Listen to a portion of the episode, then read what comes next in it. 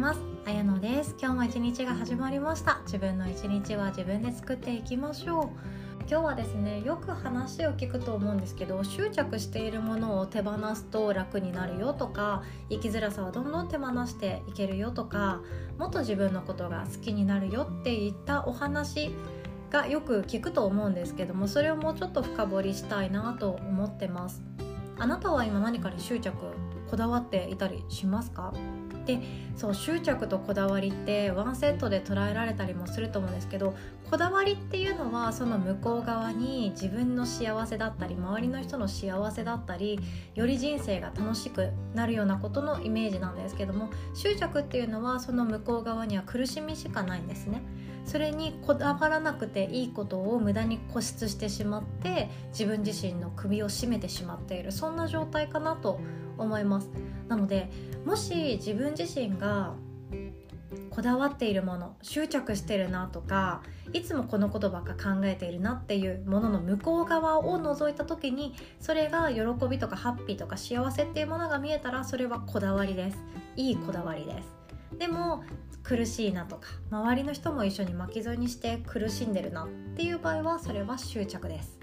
という判断をしていただけるととても嬉しいです。で執着のチェックリストっていうのがあってこれはあのカウンセリングの先生が作ってくれてるものなんですけど今から、えーと、7個チェックリストを読むので何個当てはまるか考えてみてください。では1つ目ですね。私をこれほど愛してくれるのはあの人だけ。もしくは私にとってあの人があの人しか特別な異性はいない。特別な人はいない。彼は恋愛に対する執着のチェックです。で次はですねお金のチェックなんですけどもお金がないのって絶対不幸だと思う。っていう考え方。で3つ目。クビになったら今の生活が成り立たなくなる。会社や仕事に対する執着ですね。あとはこの仕事をしていないと自分は飢え死にしてしまう。そんな考え方もあるかもしれないです。で4つ目。車がないとどこにも行けない。これ田舎の人はそう思いがちかもしれないですね。自動車に対する執着です。であとはですね。まるまあこれは何でもいいんですよ。葉酸とか。あとはビタミン D とか何でもいいんですけど。まるが体にいいと聞くと試さずにはいられない。健康に対する執着ですね。これは朝の情報番組だったり夜の情報番組だったりこれがいいですよとかで芸能人が 1, 1週間まる生活を試してみたとかの情報を真に受けやすい方特にそうかなって思います。で6個目はですね私の人生にバツイチなんてありえない。これは結婚に対する執着ですね。あとは結婚しないと幸せとは言えない。結婚するからこそ幸せな人生だと言える。こんな風に思っている人もいるかもしれないです。で最後は時間に対する執着なんですけども忙しいからいつも時間に追われている。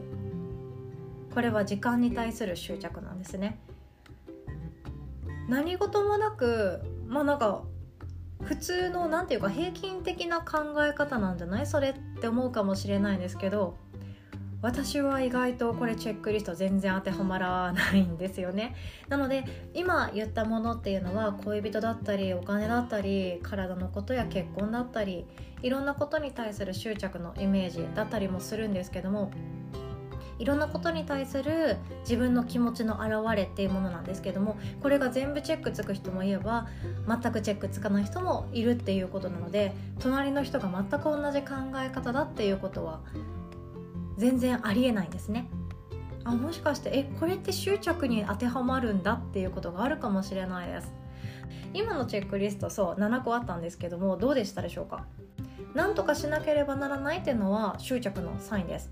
お母さんだからいつも子供のお世話を頑張らなきゃいけない。お母さんだから泣いちゃダメだ。あとはもうだいぶ減ってきましたけど男の子だからこうだ女の子だからこうだとか。これ変ですよね。あとは若いものだからこうだ。最近の若いやつはこうだ。年寄りはこうだ。こんな言い方も本当にもう令和の時代絶対ありえないです。若くっても仕事がバリバリできて1000万単位で稼ぐ人だってたくさんいますしシニアだからって言ってスマホを使いこなせず困っている人ではなくってもう LINE もねスムーズにできたりとかいろんなところでアプリを使いこなしている方だってとても多くいます。このなんとかだからなんとかだっていうのは悪いイメージがもたらされるものはほとんど執着があります。で執着っていうものはもうほとんどの人が一つぐらい持ってると思います。私も子供に対してありますよ。でここでもヨガの考え方でとても活かされます。まずは他人のこと。他人のことは変えられないです。他人のことをどうにかしようと思うととてもエネルギーがいります。そして過去に起こった出来事は変えられないです。変えられるのは過去に起こった出来事に対する自分の気持ちですよね。骨折して辛かったとか仕事で大失敗して悔しかったとかその思いを変えるっていうだけは今もできること今もすることができます。骨折したからこそあ体って健康であるっていうのは当たり前じゃないんだなって気づけたり仕事で大失敗したからこそ今度自分が教育係とか部下を育てる時に自分に役に立つ言葉が見つかるか見つかったっていうようなこともありますよね。そんな感じで全てが無駄なことではないし自分の気持ち次第でどうにでもなることがあります。で、えっと、手放したいものもしあればそこをイメージしてみてください。これからですねあなたはその手放したいこともし執着しているものがあってそれ手放した方がいや確実100%とは言えないけどほとんど幸せになるんだろうなっていう想像ができるものがあればそれは手放していきましょう。特に失恋した人だったら「いやあの彼がいいんだよね」とか「あんな恋愛もう二度とできない」って思ってるのでこれって実は執着だったりします。自分の出会った中で出会った人たちの中で彼だけが私のことを知ってくれている。彼だけが私のことを幸せにしてくれる。彼がいない人生は幸せじゃない。って自分で決めてしまってる部分がもしかしたらどこかにあるのかもしれないですね。失恋っていうのは立ち直るの本当大変だと思います。私もすごく辛いことがあったのでよくわかりますよ。彼じゃないとダメだとか。彼が彼以上に楽しいデートはないとか。彼が一番自分のことをよく分かってくれている。っていう気持ちがあったとしてももしかしたらその彼とまた戻って素敵なパートナーとして一緒に生きていくかもしれないですしそれを手放すことによって出会えた彼以上の最高な人がいるかもしれないわけなのでそれは執着なんだ。その考え方って執着なんだっていうふうに気づいていただけるとちょっとだけ前に進めるとは思います。そうなんですよ。で、えっと、手放したいことがあったらこれからその感情を手放すっていうのを決断してください。決めちゃいます。そう決めるって大事なんですよ。これ決断するっていうのはすごく大事で私はポッドキャストこの音声配信を毎日必ず配信するっても決めてしまいました。これまでの自分だったらいや早く起きれた日だけやろうかなとかヨガがお休みの時だけやろうかなとか自分の自由時間があるからできるから、まあ、その時に配信したらいいよね。1週間に3本出せたらいいよね。みたいな感じで思ってたんですけど私のやりがいにもなるし誰かの心をもしかしたら支えられてるかもしれないっていう喜びもあるし自分の中でももう決めてしまったんですね。で決めてしまったらもうあとは簡単でそれを決めてしまうことによってそのやるべきことっていう自分のやりたいことを優先して自分のスケジュールに入れることができます。なのでそれはもう今日はやるって決めてるからっていう前提で朝が一日が始まっていくわけなんですよ。執着をやめたいこともしあればそれを手放すと決断してしまってください。そしたらその決断してしまった感情に合わせた感情が今度生まれてきます。例えばその元彼はもう手放してあげる。自分の心の中で。解放してあげる。彼じゃなくても私はもしかしたら幸せになれるんじゃないかっていう感情が今度芽生えてきます。そしたら彼の方が見た目絶対いいし彼の方が優しいし彼の方がおしゃれだし彼の方が喋ってても楽しいけど今目の前にいる人ももしかしたら私のことを大切にしてくれる人かもしれない。むしろ私が大切にしたくなるような人かもしれない。こんな感情も芽生えてきたりもするんですよね。手放す決断をしてしまったら今度はその手放したいものが人であれば人間であれば大抵のこと人間だと思うんですけど人間であればその人との間に何がこれまで起こったのかそしてその人に対して自分はどういう感情を抱いてきたのかっていうのを捨てれる紙とかに書いてみてください。とってもシンプルになります。第三者的に自分の抱いている感情を見ることができます。もしかしたら意外と私って彼が自分のことを好きな彼のことが好きだったのかなって気づくことってあると思うんですよね。これ私そうでしたよ。もう彼がいないと生きていけないってわけじゃなくって自分のことを大好きな彼がいないと生きていけなかったのかもしれないって思ったんですよね。でももう彼の感情っていうのは私のところに返ってこなかったです。じゃあ私はその彼が本当に好きなのって思ったらいや違うなっていうふうに決断することもできました。で今度ですね3つ目手放す目的っていうのを考えてみてください。なんで手放したいんですか？なんでその執着を解き放った方が幸せになれるって思うんですかっていうところですね。目的としてできればポジティブな理由っていうのを探してみてください。心がワクワクするような1年後の未来が楽しみになるようなドキドキワクワクするポジティブな執着を手放す理由をまた捨てれる紙とかに書いてみてもいいです。これがとてもポジティブなワードであればあるほど手帳とかで書き残してもいいかなって思います。例えばその彼を手放すことができたら自分はもっと自分のやりたいこととかやってみたかった仕事に集中できるかもしれないとかワンランク上の自分に成長できる気がするとかそんなことでもいいんですよ。で手放した後自分がどうなるかなっていうような想像もしてみてください。これはとっても自由です。例えば日常の事細かな平凡な毎日なところを切り取って想像してみた方が面白いかなと思います。例えばあの彼を手放したからといってまあ、すぐに結婚して幸せな家庭を築くっていうのって結構ハードルが高いし極端だと思うんですよね。でも彼のことを考えること彼が彼じゃなきゃダメだって思ってる自分を手放してしまうとじゃあ朝起きても夜寝る前も彼のことを考えてしまってたかもしれないですよね。でその分朝のすっきりとした目覚めとともに瞑想できるかもしれない。ヨガができるかもしれない。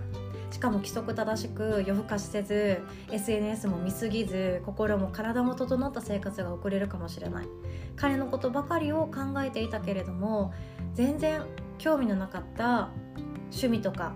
習い事とかに手を出す余力が湧いてくるかもしれない。もっと友達と楽しく遊べるかもしれない。もっと学びたいことが増えてくるかもしれない。こんな感じで自分が心の中でもやもやとずっと執着していたことってあると思うんですよね。それって意外と膨大な時間なんですよ。その時間が別のものに変わるって思うととっても面白いしワクワクしていくと思います。そして直接会うことはないと思うんですけどその執着していた人に対してもう直接会うことはもしかしたらないかもしれないんですけれどももし会えたとしたら今その人に伝えたいことはありますか？あればその人に手紙を書くつもりで言葉にしてみましょう。怒りとかでもいいんですよ。悲しいことでもいいんですよ。感謝でもいいです。大好きっていう愛情でも何でもいいですよ。自分の気持ちを素直に書いてもいいです。初めはちょっとね恥ずかしいかもしれないんですよ。もう誰かこれもう覗かれてたら超恥ずかしいなっていう文章とかってね。あると思うんですけど大丈夫です。誰も見てないです。自分が捨ててしまえばそれっきりです。もしお家にもう他の家族が住んでいてそれ捨ててるのを見つかって読まれたら最悪だっていう人はコンビニのゴミ箱に捨ててください。そのくらい素直に素直に書いてあげてください。自分の感情っていうのは本当何度も言いますけど自分で捉えて自分で手に取って自分で言葉にしないと何もなかったかのように世間は進んでいきます。自分の感情っていうものは自分が形にしないと何も残らないです。ということで手放していけるように心の整理っていうのもあります。断捨離もそうですよね。手放すけれども物を手放す時もそうですよね。いるいらないって仕分けしたりこれってまた使うのかなって考えたりそれだったらどういうふうに処理したらいいんだろうとか誰かにあげようかなっていろいろ考えますよね。それと一緒で気持ちだってずっと心の中に置いてあったらそれから好きがなくなっていきます。他のことを考える余力がなくなってしまいます。だからこそどうやったら手放せるかな？これは上書きしたらいいのかな？それとも何かにぶつけたらいいのかなとか？話を聞いてもらったらいいのかなとか？そんな感じで自分の感情っていうもの心っていうものはいつも未来に向かって自分でコントロールすることができます。いつだって自分のためにすることっていうのは自分の未来が幸せであってほしいって思ってるからするんですよね。今持っているもの執着してしまっているものどんどん手放していきましょう。勇気がいる人は是非ともご相談ください。ということで今日も最後までお聴きくださりいつも本当にありがとうございます。えっ、ー、と手相のですね鑑定依頼っていうものをいろいろと受けることがあってちょっとだけ、えーと、ニュースでもないんですけども今月に限ってはですね19日の土曜日にまだ空きがあります。いつもだったら土日あんまり鑑定の予約は受け付けてはいないんですけれども今月の19日の土曜日はですね10時半からご予約まだ空きがございますので是非ともご興味ある方は19日ご予約いただけたらなと思います。あとはですね平日だったら私のヨガレッスンのスケジュールが空いている日であれば朝朝10時からだいたい15時ぐらいまで、まあ、曜日にもよるんですけども受け付けれますので是非ともお気軽にお声がけください。ということで今日も良き日をお互い作りましょう。おしまい。